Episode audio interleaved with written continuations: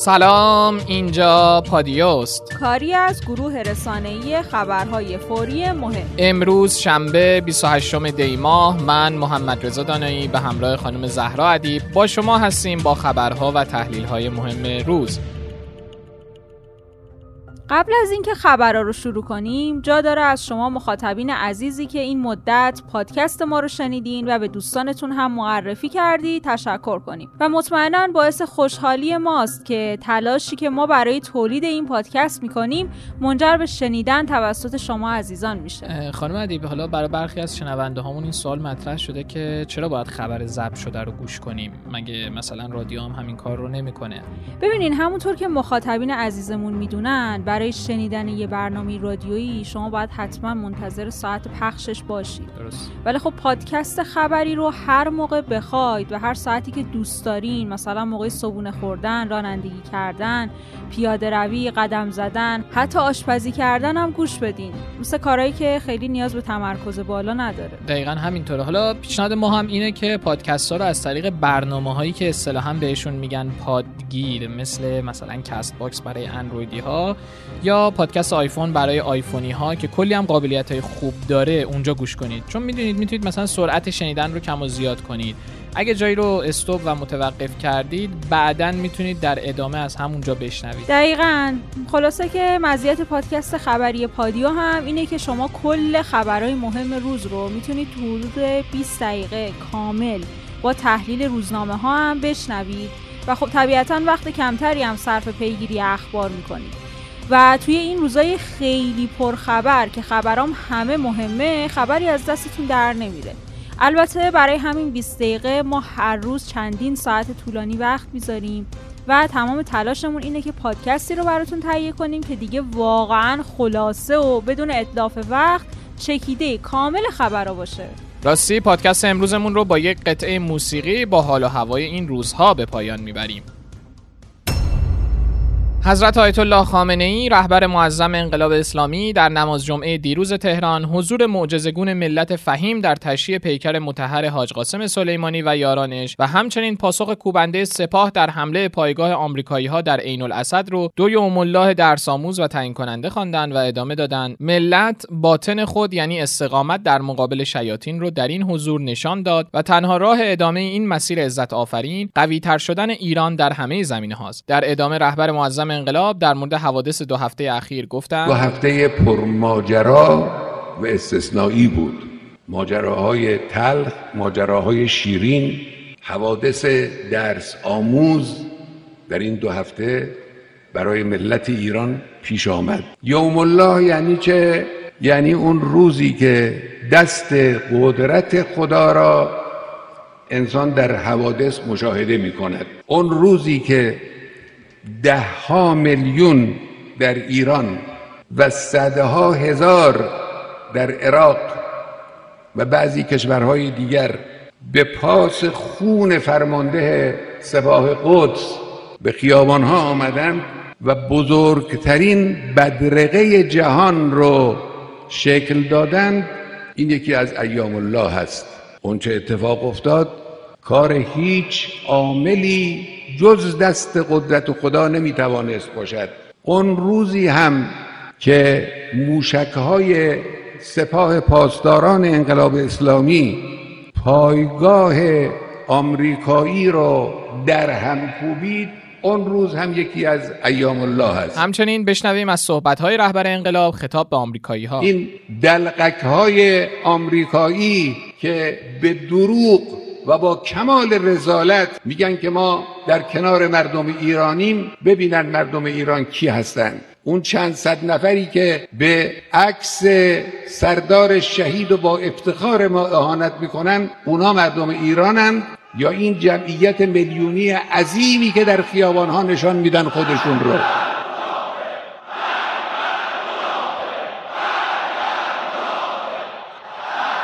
سخنگویان دولت شریر آمریکا هی تکرار می‌کنن که ما در کنار مردم ایرانیم. دروغ میگید. اگر در کنار مردم ایرانم باشید برای این است که خنجر زهرآلود خود رو به سینه مردم ایران فرو کنید. البته تا حالا نتوانستید. بعد از این هم حتما نخواهید توانست هیچ غلطی بکنید. حضرت آیت الله خامنه ای در مورد حادثه سقوط هواپیما اظهار کردند. قضیه تاسف انگیز حادثه سقوط هواپیما بود. حادثه تلخی بود. دل ما رو به معنای حقیقی سوزاند. از دست دادن جوانان عزیز مردم خوبمان و کسانی که از کشورهای دیگر اینجا بودند حادثه تلخی بود و شکی نیست.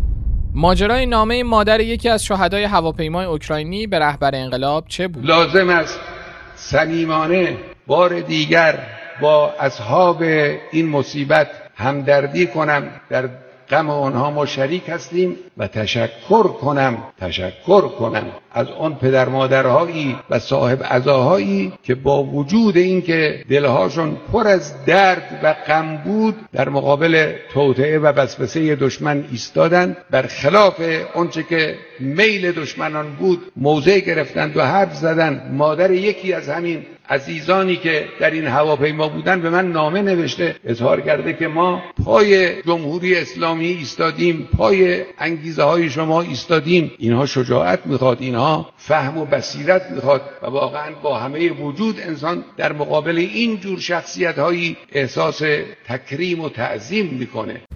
در حاشیه نماز جمعه دیروز تهران تصویری از حضرت آیت الله خامنه ای منتشر شد که قناسه یا همون تکتیرانداز به دست گرفته بودند این سلاح بیشتر در عملیات های تجسسی کاربرد داره و برای از کار انداختن نفرات شاخص دشمن در حین عملیات کمین از فاصله دور استفاده میشه. بشنویم صحبت های حسن روحانی بعد از برگزاری نماز جمعه دیروز. امروز نیاز ما به وحدت و اتحاد و یک پارچگی هست و به اهداف بلند انقلاب ما که این اهداف بلند انقلاب ما با تلاش و جهاد پیگیر امکان پذیره. امروز من فکر می‌کنم از هر روز دیگر روحیه مردم برای مقاومت و ایستادگی بیشتره به دلیل اینکه دشمن همه فشار خودش رو بر مردم ما وارد کرده. مردم ما نشون دادن تا کنون در برابر دشمن ایستادن بعد هم خواهند ایستاد و ما به همدلله در بسیاری از مسائل گره ها رو با کمک مردم با حضور مردم باز کردیم و انشالله شرایط ما بهتر. بازتاب نماز جمعه دیروز تهران در رسانه های جهان. خبرگزاری آمریکایی آسوشیتد پرس خبر برگزاری نماز جمعه دیروز تهران به امامت حضرت آیت الله خامنه ای رو اعلام کرد و نوشت این امر در زمانی بحرانی انجام میشه. شبکه انگلیسی بی بی سی هم به نقل از کارشناسانش گزارش داده زمانی که نماز جمعه به امامت رهبر معظم ایران برگزار میشه قرار پیام مهمی در اون داده بشه. خسارات اولیه سیل اخیر 700 میلیارد تومان برآورد شد. اسلامی وزیر راه و شهرسازی گفته بیش از 800 راه روستایی دچار آسیب یا انسداد شده بود که با همت راهداران و با بسیج امکانات و استفاده از 375 دستگاه ماشینالات سنگین و نیمه سنگین بازگشایی راهها صورت گرفته. با این وجود الان حدود 30 مسیر روستایی به طور کامل بازگشایی نشده. روستاهای باقی مونده عموما در مسیر رودخانه ها هستن و تا زمانی که آب به طور کامل فروکش نکنه نمیشه کار بازگشایی رو انجام داد و بشنویم از درد و دل یکی از سیل زده های سیستان و بلوچستان. بیاد من 20 روز دیگه می‌خواستم تحویل بازار بدم. من تحت باز دارم. من پنج تا بچه دارم. خب. اون کشاورزی من طلب شد. پنج تا من طلب شد. به خدا قسم پنج تا بچه من دیشب لباسی دارم نداشتن. من پتو من خیس بوده. چون وقتی کپ خونه من آم می‌گیره پتو خیس شده موقع خیس شده. تو هوای سرد پنج تا بچه کوده کجا ببرم؟ کجا ببرم؟ به کی بگم هر جا گفتم میگه ستاده بولا شور تامین شورای تامین استان فقط به ما فقط اسمشون قشنگه. ستاده بولن شورای تامین اجتماعی استان فقط اسمشون قشنگه. ولی اونجا درد من دارم. بچه من درد داره. به خدا قسم من به مسئولان میگم. درس غیرت و درس مردانگی و از سردار دلا شهید قاسم سلیمانی یاد بگیرید شام من خواب بودم. برای من برای بچه من برای امنیت من خودشو شهید کرد. بچه کوچک من امروز از من سوال می‌کنه. میگه بابا قاسم زنده است داد ما برسه. قاسم زنده است داد ما برسه. داستان مرمت مسجد شیخ لطف الله اصفهان چیه؟ 24 دیماه که آسمون اصفهان برفی بود عدهای با انتشار بعضی عکس ها از مسجد شیخ لطف الله گفتند که هیچ برفی روی گنبد ننشسته و احتمالا مشکلی در مرمت این بنا وجود داشته. دو دی 98 ایسنا در گزارشی نوشته بوده که بر آن شده تا انتقادهایی رو که به مراحل مختلف این پروژه وارد شده از دیدگاه منصور عسکری خوراسگانی ناظر پروژه مرمت گنبد مسجد شیخ لطف الله و کارشناس نظارت بر پروژه های تزئینات کاشیکاری اداره کل میراث فرهنگی صنایع دستی و گردشگری استان اصفهان بررسی کنه. اسکری میگه در مورد مسجد شیخ لطف الله اظهار نظرهای زیادی شده. دوستانی می‌گفتند که مسجد شیخ لطف الله فرونشست داره. دوستانی می‌گفتند مشکل سازه داره. اینها در چارچوب حرفه به هر حال اعتباری برای مسجد شیخ لطف الله در نظر گرفته شد که کاشیهاش بررسی بشه. بخشی از کاشیهای گریو گنبد ریخت که بخشی از اون توسط واحد امانی اداره کل مرمت شد و بررسی ها نشون داد که آسیب فراتر از این حرف و کاشی ها در اکثر بخش ها جدا شدند وقتی کاشی های گریو گنبد ریزش کرد از نظر مسائل حفظ ایمنی و جلوگیری از وارد اومدن آسیب به مردم هم که شده ضروری بود به مرمتش ورود کنیم. بعد از بررسی طرحهای مرمتی مختلف که انجام شد سعی شد روش اجرا و ترکیب مصالح مورد استفاده رو بهتر کنیم. ضخامت دوغاب ها که در گذشته زیاد بود و کم کردیم تا بتونیم ظرف رو پوشش بدیم. قسمت هایی از کاشی های گریو که ریزش کرده بود رو هم به صورت موضعی ترمیم کردیم. عسکری ادامه داده. اینو باید گفت که اگر مرمت گنبد شیخ لطف الله شروع نمی‌شد دو سال دیگه حتما باید انجام می‌شد. اون هم زمانی که با ریزش بیشتر کاشی ها روبرو می شدیم متاسفانه کاشی ها چین خورده و ملات چسبندگی خودش رو از دست داده و کاشی ها جدا شدن. منم اول نگاهم به مرمت گنبد موضعی بود و دیدی که از پایین داشتم فکر می‌کردم این قابلیت وجود داره که به صورت موضعی اون رو مرمت کنیم. اما با دیدن و بررسی بیشتر به این نتیجه رسیدیم که با مرمت موضعی شاید عمر کاشی رو فقط دو سال افزایش بدیم. از طریق سامانه مناقصات اول آقای رضایت به واسطه قیمت پایینتر نسبت به پیمانکار دوم انتخاب و کار مرمت کاشیکاری گریو رو شروع کردند که قرارداد این بخش از مسجد در 22 اردیبهشت 97 با ایشون بسته شد و آقای عنایتی نفر دوم بودند شرایط مرمت گریو گنبد خوب پیش رفت و بیش از 95 درصد همون قطعات کاشی ها برچیده و مجددا اجرا و ماهیت متریال و طرح حفظ شد. مرمت گریو حدود 6 ماه طول کشید. گریو تموم شد و دیدیم وضعیت کاشی های گنبد خیلی نامناسبه که مدیریت پایگاه تصمیم گرفت گنبد هم مرمت بشه. هر کسی تخصص گنبد رو نداره. در این کار باید علم و تجربه و اصول کار دخیل باشن. گنبد به واسطه خیز و شیبی که داره می‌تونه آبگیر بشه و برف و بارون رو در خودش نگه داره که این برف به داخل پوسته گنبد فرو میره و موجب فاسد شدن ملات و از بین رفتن چسبندگی ملات میشه. به خصوص در قسمت های نسرد گنبد که اغلب ریزش ها از این قسمت اتفاق میفته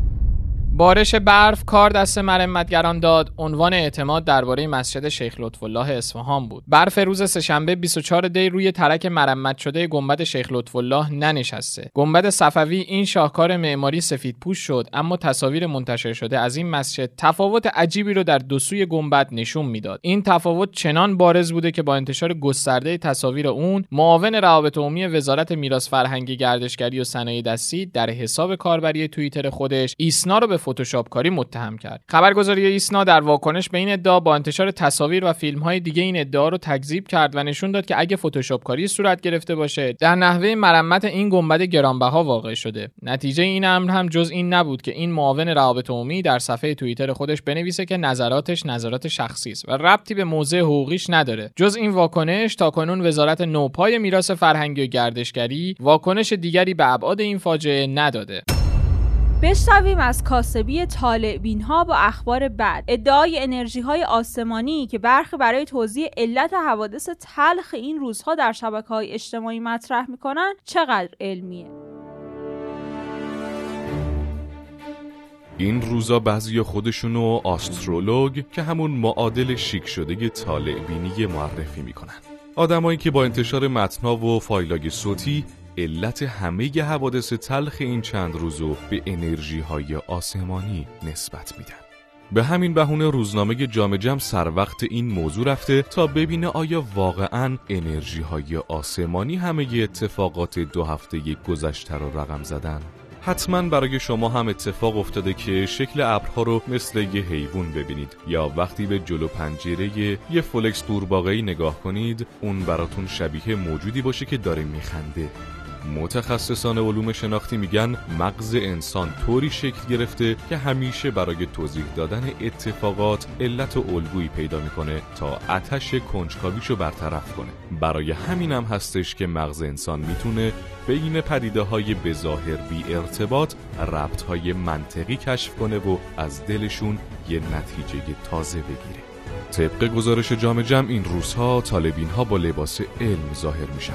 مثلا میگن بر اساس تحقیقات ما تا اواخر ژانویه انرژی آسمانی مرگ و میر است. طبیعیه که شما وقتی با علم آسمان و فضا آشنا نباشید فکر کنید لابد یه چیزی وجود داره که ازش بیخبری. به این روش میگن مقالطه ابهام واژه. اونا با استفاده از کلمه های مبهم از این شگرد استفاده می‌کنن تا بعد از جلب توجه شما رو فریب بدن. شاید بپرسید اونا چرا باید این کارا رو بکنن وقتی پولی از ما نگرفتن.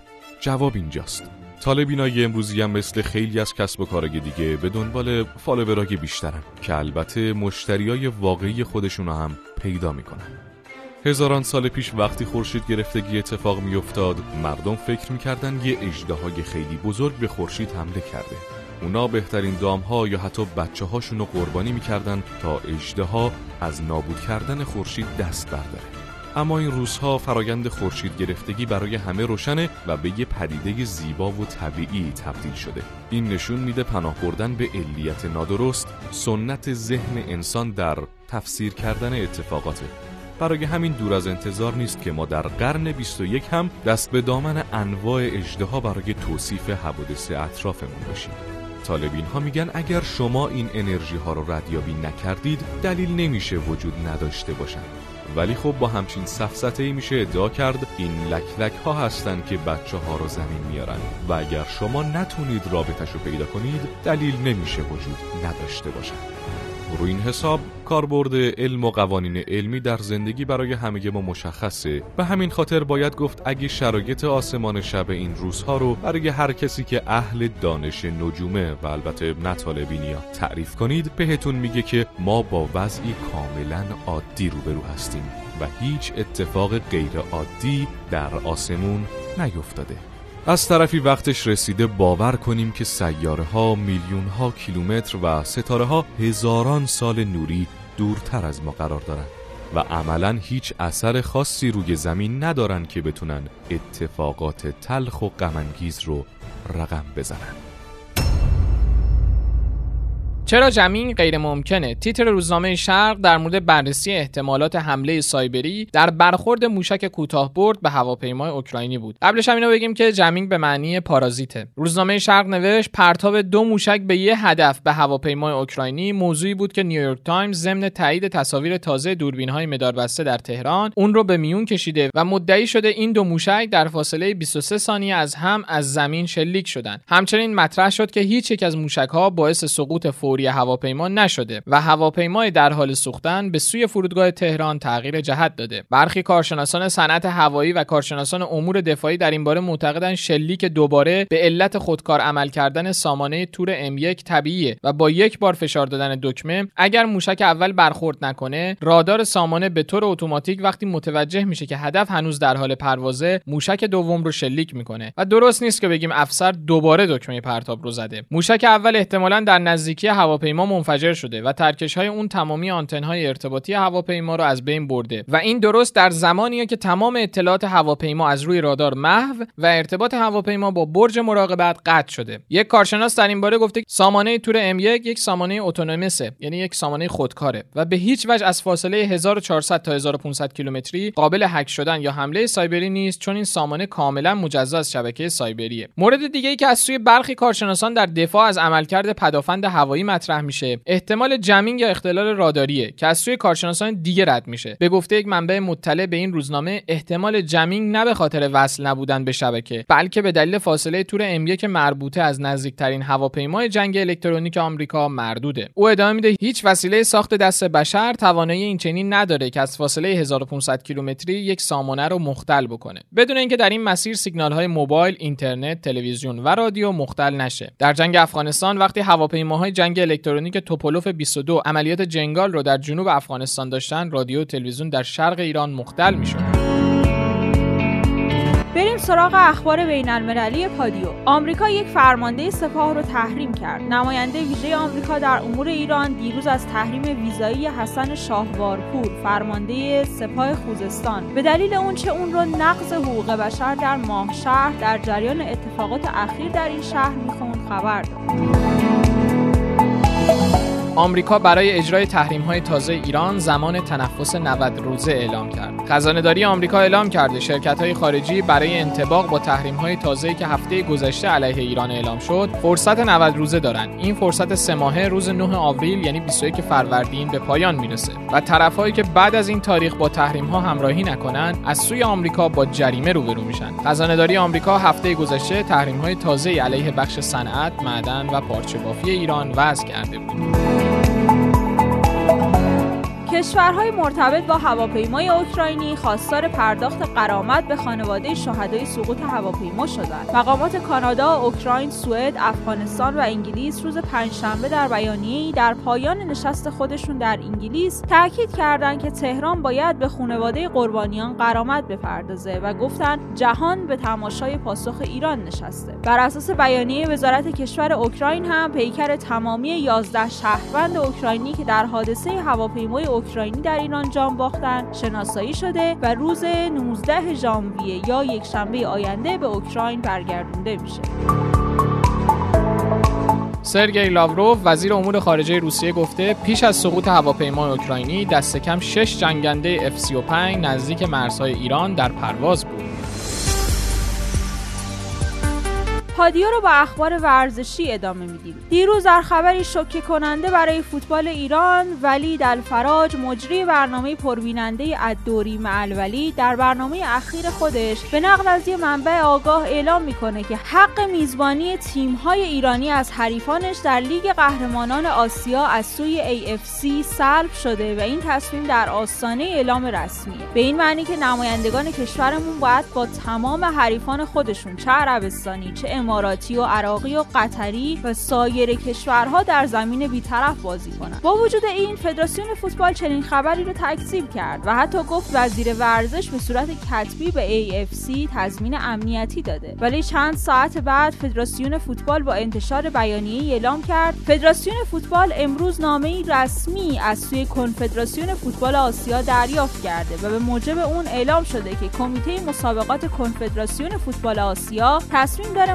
مسابقات لیگ قهرمانان آسیا به میزبانی تیم‌های ایرانی در فصل جدید رو در کشور بیطرف برگزار کنه. فدراسیون فوتبال بلافاصله بعد از دریافت نامه در روز جمعه جلسه ای رو با حضور تمامی مسئولین مرتبط با موضوع برگزار کرده و مراحل اولیه پیگیری ویژه در این باره به سرعت آغاز شد. همچنین مقرر شده که در روز شنبه جلسه دیگه ای در این باره با حضور مدیران چهار باشگاه نماینده ایران در فصل جدید لیگ قهرمانان آسیا برگزار و تصمیم مقتضی با اعلام نظر باشگاه های پرسپولیس، سپاهان، استقلال و شهر خود رو اتخاذ بشه. موضع نهایی باشگاه های ایرانی ظرف روزهای آینده و بعد از تصمیم گیری های قطعی کنفدراسیون فوتبال آسیا از طریق سایت رسمی فدراسیون فوتبال اطلاع رسانی میشه. بعد از بیانیه فدراسیون فوتبال خلیلزاده سرپرست باشگاه استقلال گفت در زمین بیطرف بازی نمی کنیم و اگه میزبانی ما رو از ما بگیرن انصراف میدیم. انصاری فرد مدیر عامل پرسپولیس هم اعلام کرد اجازه نمیدیم به میزبانی ایران خدشه وارد کنند. در خاورمیانه و غرب آسیا هیچ جا امن‌تر از ایران نیست. چیزی که شنیدید 107 مین قسمت پادکست خبری پادیو به سردبیری خانم زهرا ادیب بود. شما شنوندگان عزیز می‌تونید پادکست های ما رو در تمامی اپلیکیشن های پادکست مثل Castbox، پادکست آیفون، Google Podcast، Spotify و Anchor بشنوید. کافی رادیو پادیو رو search کنید. البته اگر برنامه دریافت پادکست ندارین می‌تونید در سایت رادیو پادیو dot com و کانال تلگرام رادیو underline پادیو هم بخشای خبری ما رو گوش بدید. مثل همیشه ما میزبان صدا و نظر شما در پادیو هستیم. برای همین نظرتون پیرامون اخبار روز رو در تلگرام و اکانت پادیو underline D O T ارسال کنید. خدا نگهدار. خدا حافظ. پادر واهمه کابوسی بی خاتمه. فریادی در هم همه. سردان مست و تلخ و تنها تو بگو چه به جز همه ما دارد مگر هنجر من تا که تب و تاب صدا دارد نشنیدم از لب ساکت شهر به جز آیه بی سری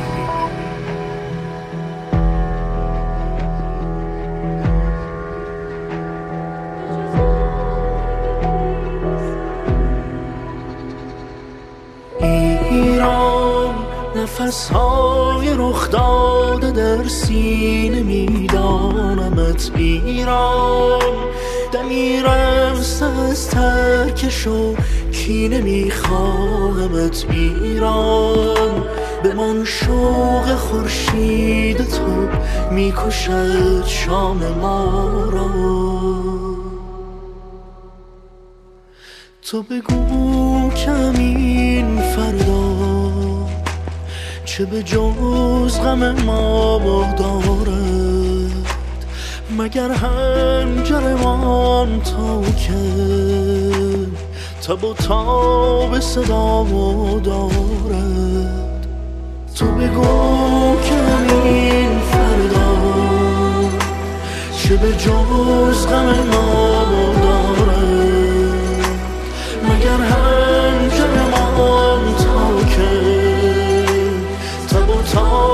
صدا دارد تو بگو که چه به جز غم ما